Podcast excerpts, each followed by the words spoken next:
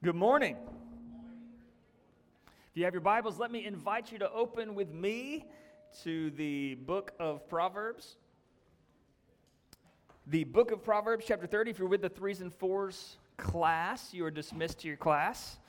Thank you for worshiping with us. And if you need a copy of God's Word, uh, just slip up your hand, and one of our church members will be bringing extras from the back. Proverbs chapter 30 is where we are this morning.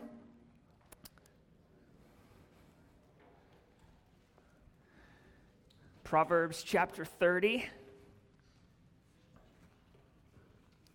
We are concluding uh, Proverbs chapter 30, the wisdom of a man named Agur.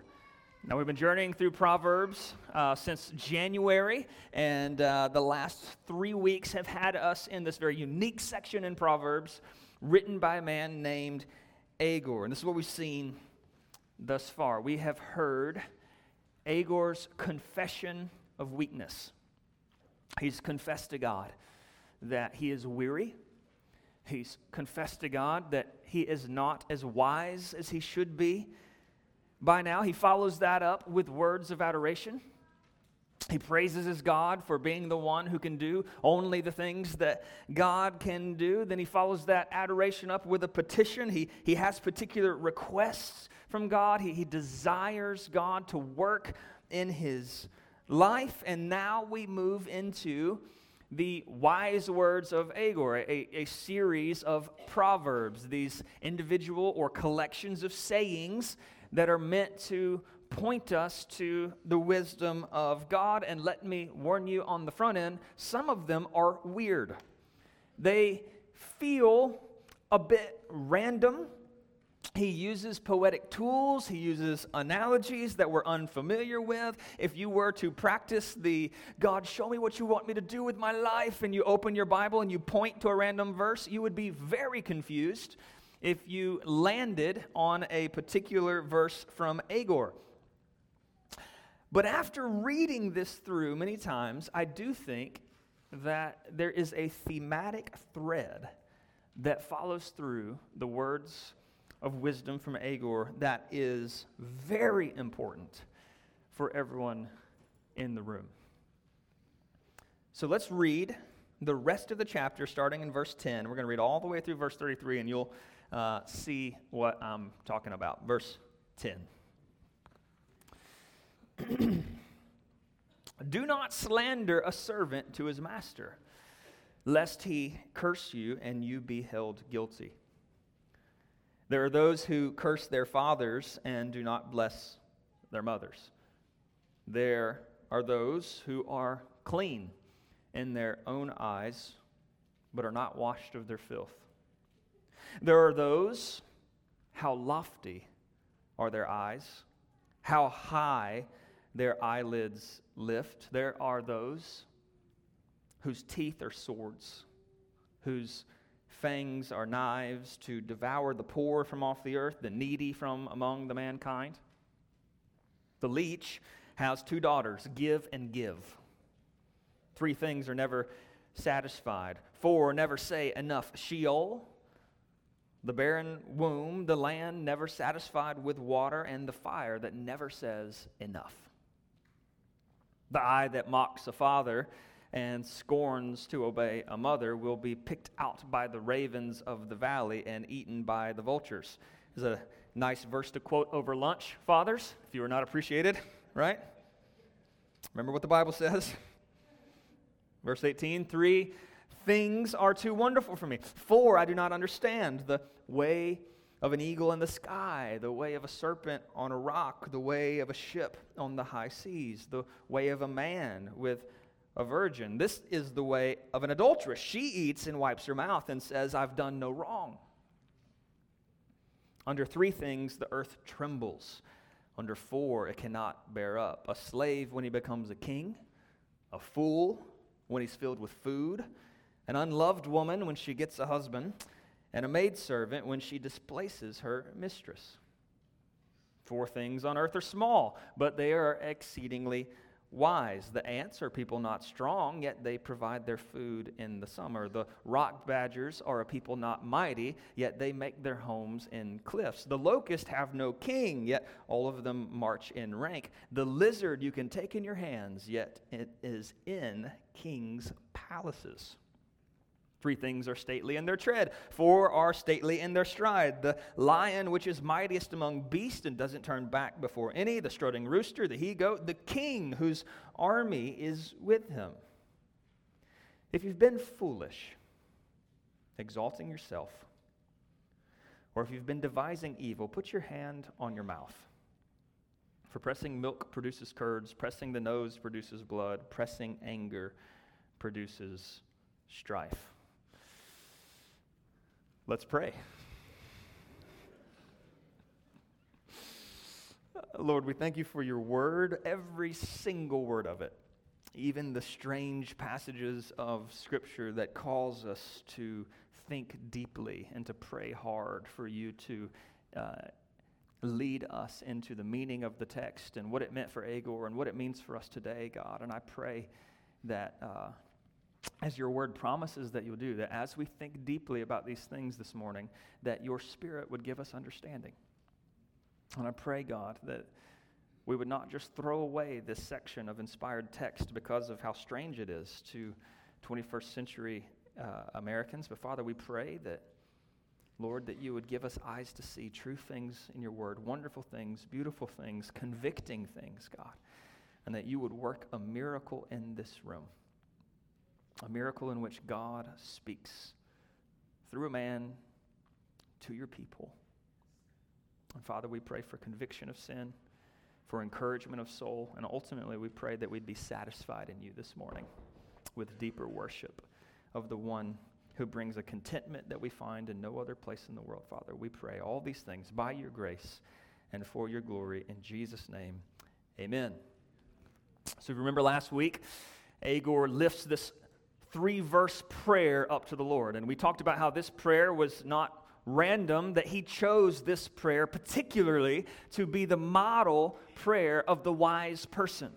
He picked these things to pray for, and he emphasized the intensity of that prayer by saying, Two things I ask of you, verse 7 deny them not before I die. This is what I need from the Lord. This is what I need Him to do in me and through me. And this is what he prays God, remove far from me falsehood and lying. Give me neither poverty nor riches. Feed me with food that's needful for me, lest I be full and deny you and say, Who's the Lord?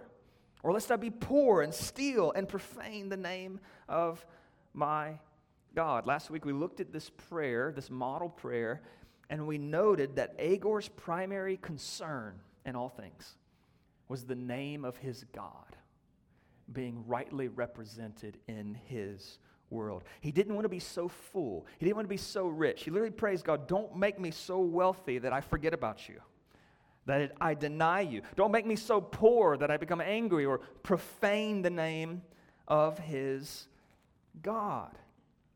And I think that what he does here in this prayer is that he introduces to us the thematic thread that then holds together all the random stuff, the seemingly random stuff that is to follow. And that thread is the thread of contentment versus discontentment.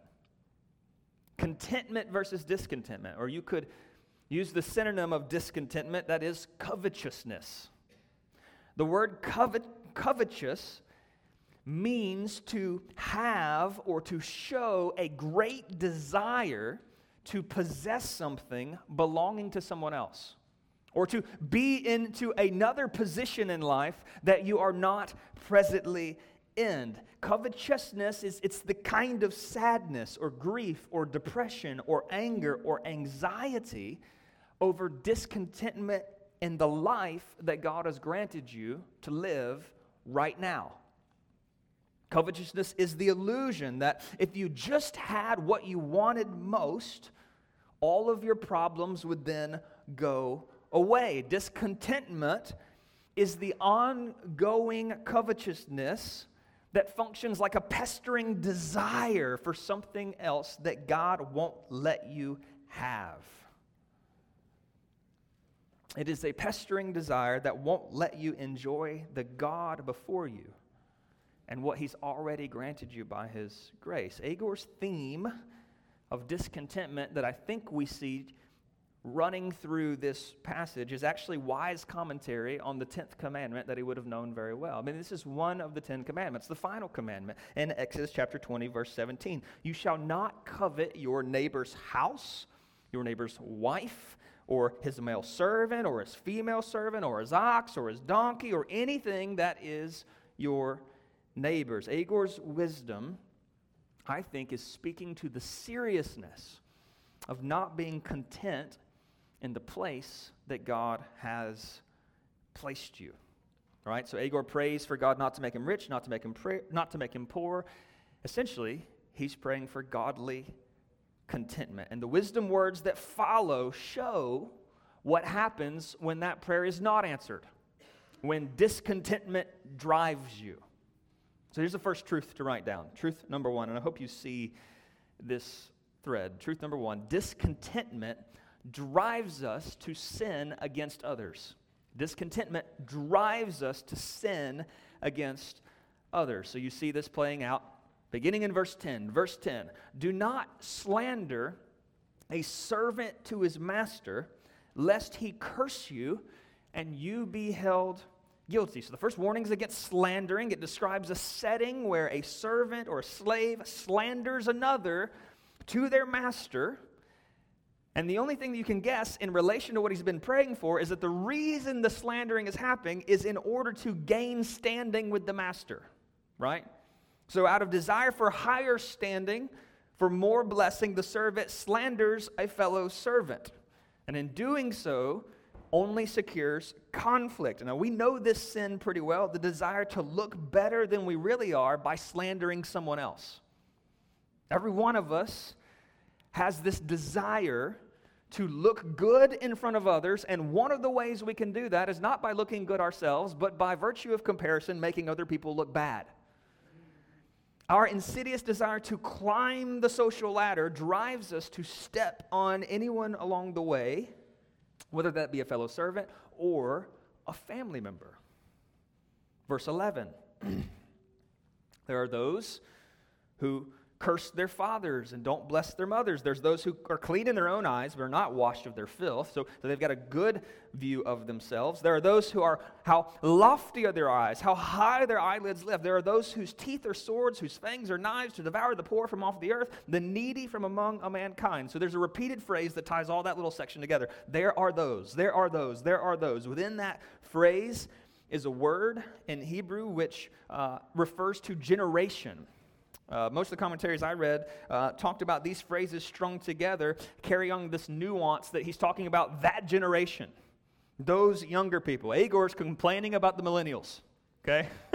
he's complaining about the Gen Zers. He's complaining about whatever the generation was before him. You can imagine Agur speaking and saying, in th- that generation, with their eyelids so lifted up high above the heads of the people around him, their eyelids are lifted up. They're lifted high above the people that, that are around them in such a way their goal in life, their purpose in life, their higher social standing, a certain type of life, a certain career, a certain financial threshold. Their eyes are lifted up so much so that they curse and take advantage of people along the way, including their own parents, including the vulnerable that are among them. There's a, there's there's no care in those people that he's referring to uh, for other people, only for self. A, a discontentment in life leads this generation to see people as simply pawns in a scheme to get where they want to go. Everyone in that generation, or those people, everyone is either a barrier to self achievement or a tool to use for self achievement. You, are either an ally to be utilized for self realization or an enemy to be destroyed. Uh, this, is, this is the kind of thing that discontentment can drive you to do. It can drive you to disregard people in your life, or it can cause you to disregard God's good gifts in your life. As we look through the text, you can see that their eyes are lifted up, so much so that they hurt the people that are closest to them. Later in the text, Agur is amazed uh, not only how uh, people are taking for granted the people in their life, but he's amazed that people are taking for granted the wonderful gifts that God has given them in their life. You jump down to verse 18. He speaks to this reality specifically. In verse 18, he says, Three things are too wonderful for me. These, there's things that are they're so amazing part of God's creation that I can't really explain why they are the way that they are, right? For I don't even understand these things. Verse 19, the way of an eagle in the sky. Like, I don't get how that eagle can stay uh, above the clouds like this. The way of a serpent on a rock. He doesn't have legs. How's he moving, right? I mean, there's, there's something incredible about the creation here. The way of a ship on the high seas. And then the way of a man with a virgin. He speaks of the love relationship of a man and a woman on their wedding night. And he says, this, is, this, this started in the heart of God the same way that the eagle soaring through the sky started in the heart of God. What an amazing gift. What a beautiful gift. What a wonderful gift. Too wonderful for me to understand. Verse 20 this is the way of an adulteress. She eats and wipes her mouth and says, I've done no wrong. You see, you see what he's saying has happened that, that, that there has been a taking for granted a good gift and made it something that it was not. The adulteress turns sex into a gross satisfying of the appetite with no regard for God or His Word, something that can be done, wiped away, and moved on to the next thing. She eats and wipes her mouth and says, I've done no wrong. And what's the motivator for that except a discontentment of the soul, thinking that there is something that can satisfy the longing? Truth number one discontentment drives us to sin against others. Not only does it drive us to sin against others, like many sins do, it simultaneously blinds us to its seriousness. Jump back to verse 12. Take note of what Agur says. He says, There are those who are clean in their own eyes, but are not washed of their filth. Discontentment is blinding.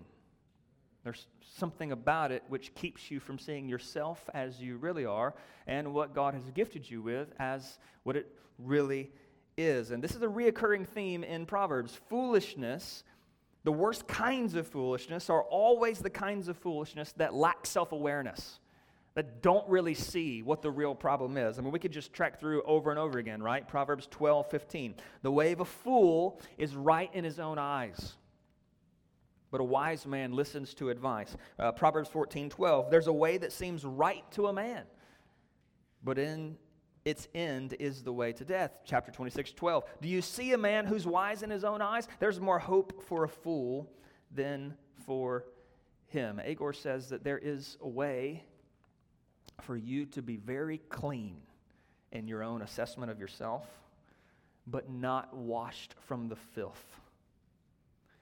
And if we follow what I think is the theme of this text, I think that we can deduce that people that struggle with covetousness or discontentment in life, they have rose colored glasses about what they deserve from God. At least one reason for discontentment is a very high esteem of self and what role God and others should play in providing us with what we want. Discontentment is always sort of the love child of pride and ingratitude. It begins with an underappreciation of the grace of God already poured out on you. Discontentment and covetousness for something God is not giving has this way of blinding you. It makes you the innocent victim in all situations and relationships. You are being deprived of something you think you deserve. It makes you always offended, but never the offender. It makes you always clean in your own eyes, but never washed by the grace you don't think you need. Rather, you walk with a chip on your shoulder about the things God hasn't given you yet. Covetousness blinds us of what we really need from the Lord with this sort of overpowering frustration and longing for what we think we want. There's a further problem with this, though. What we think we want will not actually fix what is broken inside of us. So, so all of our discontentment and what we think will fix the heart struggle that we dwell in will not actually fix it. And Agur goes on to recognize this reality in several ways over and over again. Look at verse 15. Real nice language here. The leech has two daughters give and give. Three things are never satisfied. Four, never say enough. Sheol, the barren woman, the land never satisfied with water, and the fire that never says enough. Truth number three. Truth number three discontentment can't be satisfied. Discontentment can't be satisfied. The leech sucks the life out of things. That's what it does. Out of one opening, it attaches itself to the victim. Out of another opening, it sucks the lifeblood out of its host. This is what the discontent person does. They are like a parasite, which takes and takes and takes and takes and never produces. They never give to the relationships they're in because that would require them to not have their eyes lifted up at what they want, but to bring it down to where they really are. Discontentment speaks a louder word. And so we relate to others so as long as they can benefit us. The problem is, we're never satisfied. And this is the sin within us. It, it turns us into parasites, suckers of life rather than producers of life. And then what Agur does, he just keeps providing analogies that kind of just paint the same picture in maybe less gross ways. They, they warn us that in reality, our discontentment will not be satisfied by the fulfillment of our desires. Our covetousness is like Sheol, the grave, death itself. Ever since sin came into the world, death has never been uh, satisfied of taking from the world. People always die. Sheol keeps taking and taking. Do you get the analogy there? We all will continue longing for things, and he picks, he picks here one of the deepest longings that many of this room have felt the longing of a barren woman who wants children.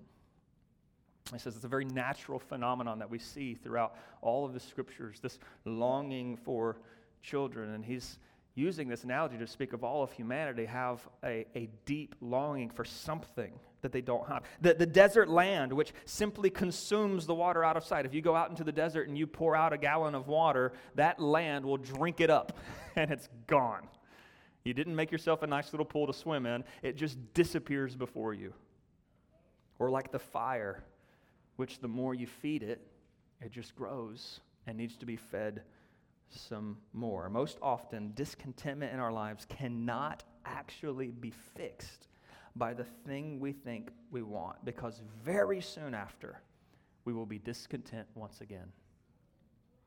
Any person in the room, if you're a car guy or a truck guy, Father's Day, I'll use a car guy uh, analogy if that's you you know what it's like to buy the thing that you thought about for months, and then within two months to be tired of that thing and to be thinking about the next thing that you need to buy. Right? Agur makes this point that would not be satisfied, but then he makes it again by listing a, another scenario where individuals have a social status change, where individuals actually change their position in life but not a heart change. Look at verse 21. Under three things, the earth trembles. Under four, it cannot bear up. A slave, when he becomes a king, a fool, when he's filled with food, an unloved woman, when she gets a husband, and a maidservant, when she displaces her mistress.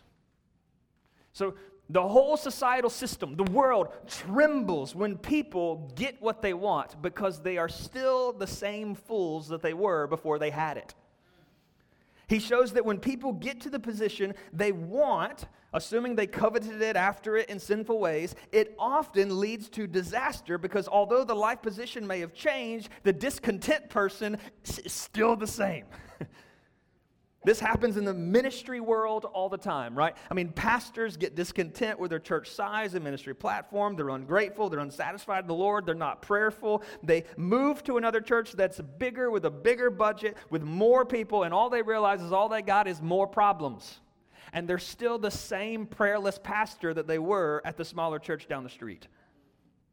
Perhaps the most relatable situation for many of our young people in the room is relationship status, right? I mean, this is one of the first and biggest tests of the faith for many of us. Can we be happy in the Lord? Through the difficulty, perhaps long, perhaps lifelong journey of singleness. Can you be happy in the Lord?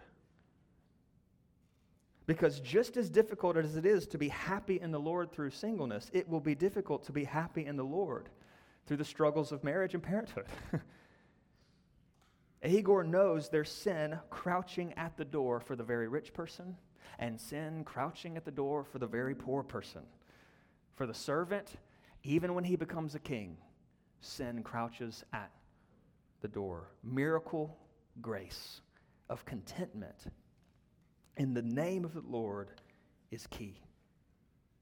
Learning to steward well the ministry the giftings, the life position that the Lord has given us is the key. This is exactly what Agur goes on to emphasize, and this is truth number four. Truth number four discontentment makes you miss God given opportunity. Discontentment makes you miss God given opportunity.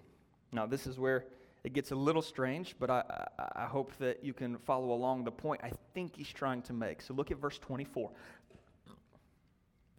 He says, Four things on earth are small, but they are exceedingly wise.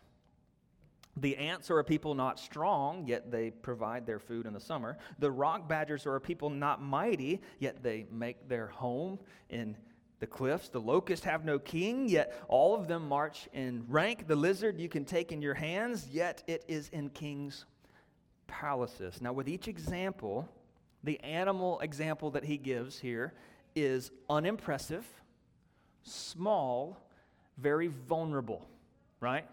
So, every kind of animal example here is unimpressive, very small. You can smush an ant under your foot, right? These are, these are not predator like animals. They are born into a low, undesirable state. The ant is tiny and lacks strength. The badger does, is not mighty, nor is it large in number. The locusts have no leader. The lizard is so small, you can take it in your hands.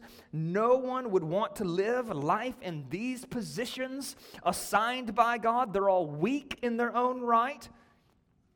But what he shows is that each one utilizes the wisdom, wisdom which flows from God, to not only survive, but to thrive in God's world. The ants work together because they're so massive number, they work together and are supplied with food. The badger dwells out of reach from the enemy because it's able to dig homes into the cliff. The locust may not have a leader, but they move in unison together in large, powerful swarms. The lizard may be tiny, but it can fit himself through the cracks up the walls of the most luxurious palace. In each case, these examples from God's creation use what God has given them to survive and thrive in God's world in unique, unique ways. The implication is that you should too. That you should embrace your weaknesses, your limitations, your smallness, your position in life as it stands right now, and in your contentment with what God has given you, you should steward it to walk in the wisdom of God. You might feel very small, very incapacitated, very weak, but perhaps God made you with your weaknesses and with your frailty for such a time as this to dwell in king's palaces through your smallness for the glory of God. God, God in, intends to use you where you are and what He's given you in His world. At the same time, God may have given you particular strengths. In the same way that you steward those weaknesses for His glory, you steward those strengths for His glory. Agur gives up us a follow up list with some more examples from the animal kingdom. Man. Proverbs chapter 30, verse 29. This is, what he, this is what he gives us. Three things are stately in their tread. Four are stately in their stride. These animals carry themselves very differently than the previous animals. The lion, which is mightiest among beasts, does not turn back from before, in, before any. Verse 31 the strutting rooster, the he goat, and the king whose army is with him. Now, it doesn't appear that he's, he's he's depicting these animals in a, in a bad light. In fact, what he's highlighting is the way in which they carry themselves. The lion's described as mighty. He presents it a positive light. He doesn't turn back from the enemy. And then the last uh, bit there is, it, and a king does this too, right? So these animals are made very different than the liz- lizard or the badger, uh, just as someone who is born into the royal family has a very different responsibility in their life than the servant. The king has to be more like a lion. He, he can't turn back from the battle. Whether he wants to or not, he needs to lead the army. he has to step into this, this. So, just as a servant should not covet the position of a king, a king should not covet the position of a servant. He has to fulfill the duty the Lord has assigned him. And in all of this, each example reveals God's creature doing exactly what God designed him to do and graced him to do. The last few verses bring a final overarching clarity and, and some, sort of a summary description of why discontentment is a problem. Lastly, let's turn to look at verse 32. If you've been foolish, exalting yourself. Or if you've been devising evil. So there's sort of two category devising being scheming. So if you've been foolish, putting yourself up in a high place that you don't need to be, or devising a scheme, an evil scheme to get to a place that is not rightfully yours. He says, put your hand on your mouth. Verse 33 uses some more analogies for why this, is, this will turn out bad for you. Pressing milk produces curds, pressing the nose produces blood, pressing anger produces strife. Each of these things basically say there's a one on one relation. If you do this, the bad result happens. If you do this, the bad result happens. If you do this, the bad result happens. This is the final truth for us this morning. Discontentment is a form of self exaltation that self destructs. Discontentment is a form of self exaltation that ultimately self destructs. Agur's final words are a call to repentance or else. The foolishness of exalting self will lead to ultimately a destroying of self.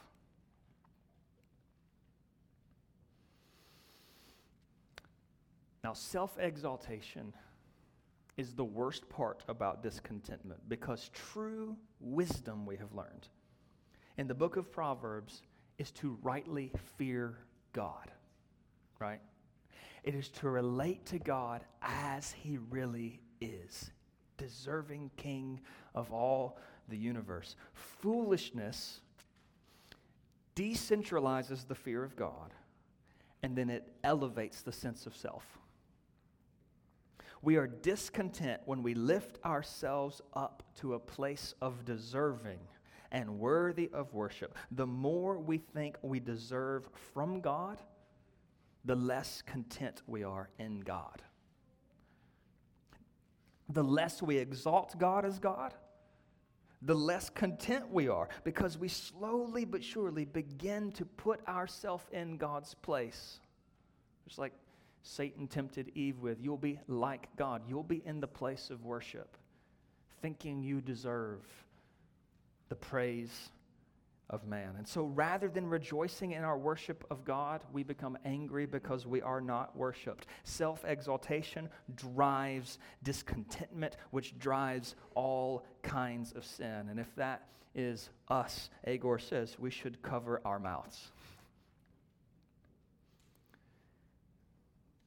As certain as when you press milk to produce curds, as certain as when you press the nose until it bleeds, as certain as you press anger in someone to produce strife, as you exalt yourself, you will destroy yourself. Because you will be acting in contradiction to the very wisdom of God, and He made the whole world. He made the whole world to exalt God and to live in a way that exalts self is to contradict the very fabric of creation and to expect it to go well for you. Though I'm certain uh, there's a lot more that we could learn from Agur's wisdom here, these are the five truths we discerned this morning. And on what I think is the thread. Number one was this discontentment drives us to sin against others. Number two, discontentment is blinding keeps us from seeing ourselves rightly. Number three, discontentment cannot be satisfied. Number four, discontentment makes you miss God given opportunities in your life. Number five, discontentment is a form of self exaltation that self destructs. Now, in closing, allow me to provide you with an alternative. Now, discontentment constantly tries to fix itself with the things it thinks it needs to be content, but it never works. So discontentment's constantly trying to fix the thing going on inside. It never works because what's most needed is not a change of situation, but a change of heart. What's most needed is what only Jesus provides. Because here's the reality of the universe. Whereas every sinful person tries to change their social, economic, relational, or political status for their own self exaltation, for their own betterment, Jesus Christ did the opposite. Jesus Christ being in the place of most contentment, the place of most exaltation, the place of King of Kings and Lord of Lords over all the universe, Jesus doesn't work his way into a higher social status. He takes a step down for the good of you and me. I mean, this, this is the story of the Bible, is it not? Philippians chapter 2, that he, being Jesus, was in the form of God. He didn't count equality with God a thing to be grasped, but he emptied himself by taking the form of a servant, being born in the likeness of men, being found in human form. He humbled himself by becoming obedient to the point of death, even death on a cross. Therefore, God highly exalted him and bestowed on him the name that is above every name. The gospel story is about a God who deserved everything, yet emptied himself and became one of us and lived the life we failed to live and died the death we deserve to die, and rose on the third day to offer what we could never find that is eternal life and eternal contentment in the God who made us. Jesus stands up at the feast in his ministry and in his life, and he looks at all these people feasting and striving and carrying on and trying to, to get what their souls long for. And Jesus says, If anyone thirst, let him come to me and drink.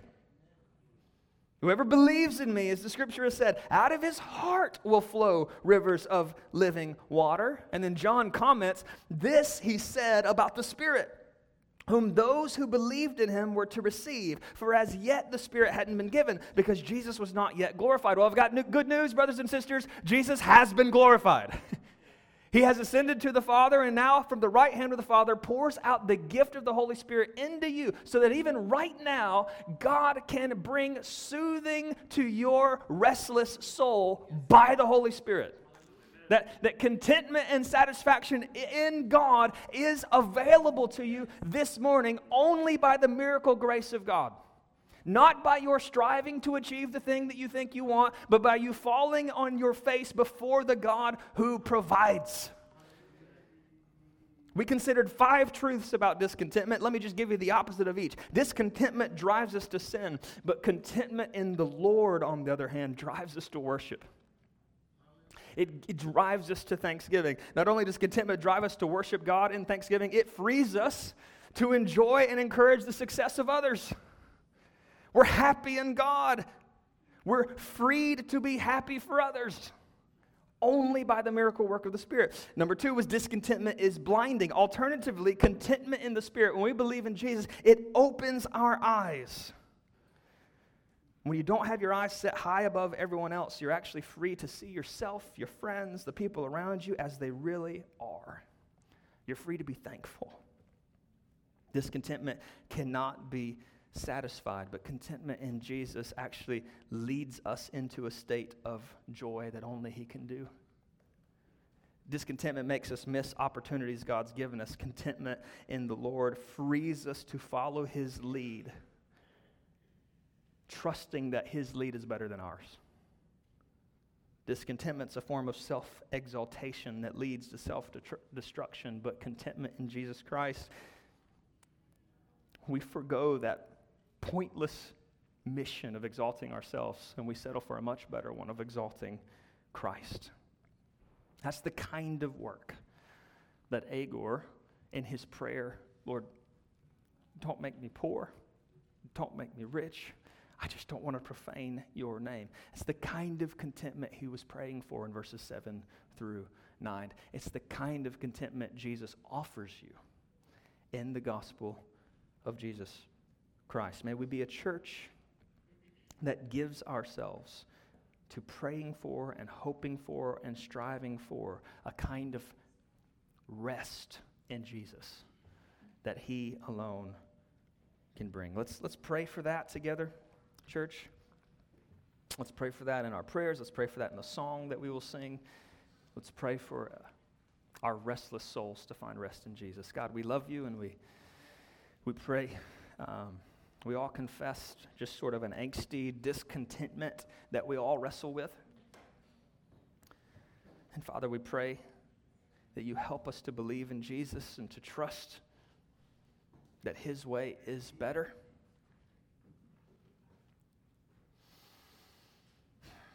There are so many people in the room right now that have heard this sermon and they've seen these texts of Scripture, and the sin within them wells up into anger because the discontentment in the soul is raging. And I get it and I see it and I know it, I feel it. And Father, we don't come masquerading this as easy in a broken world with sinful souls, but we come desperate for miracles of grace. Miracles of grace. Father, Agur has painted the picture for us, what we need, but only Jesus can provide it. Help us to turn to you now. In Jesus' name, amen.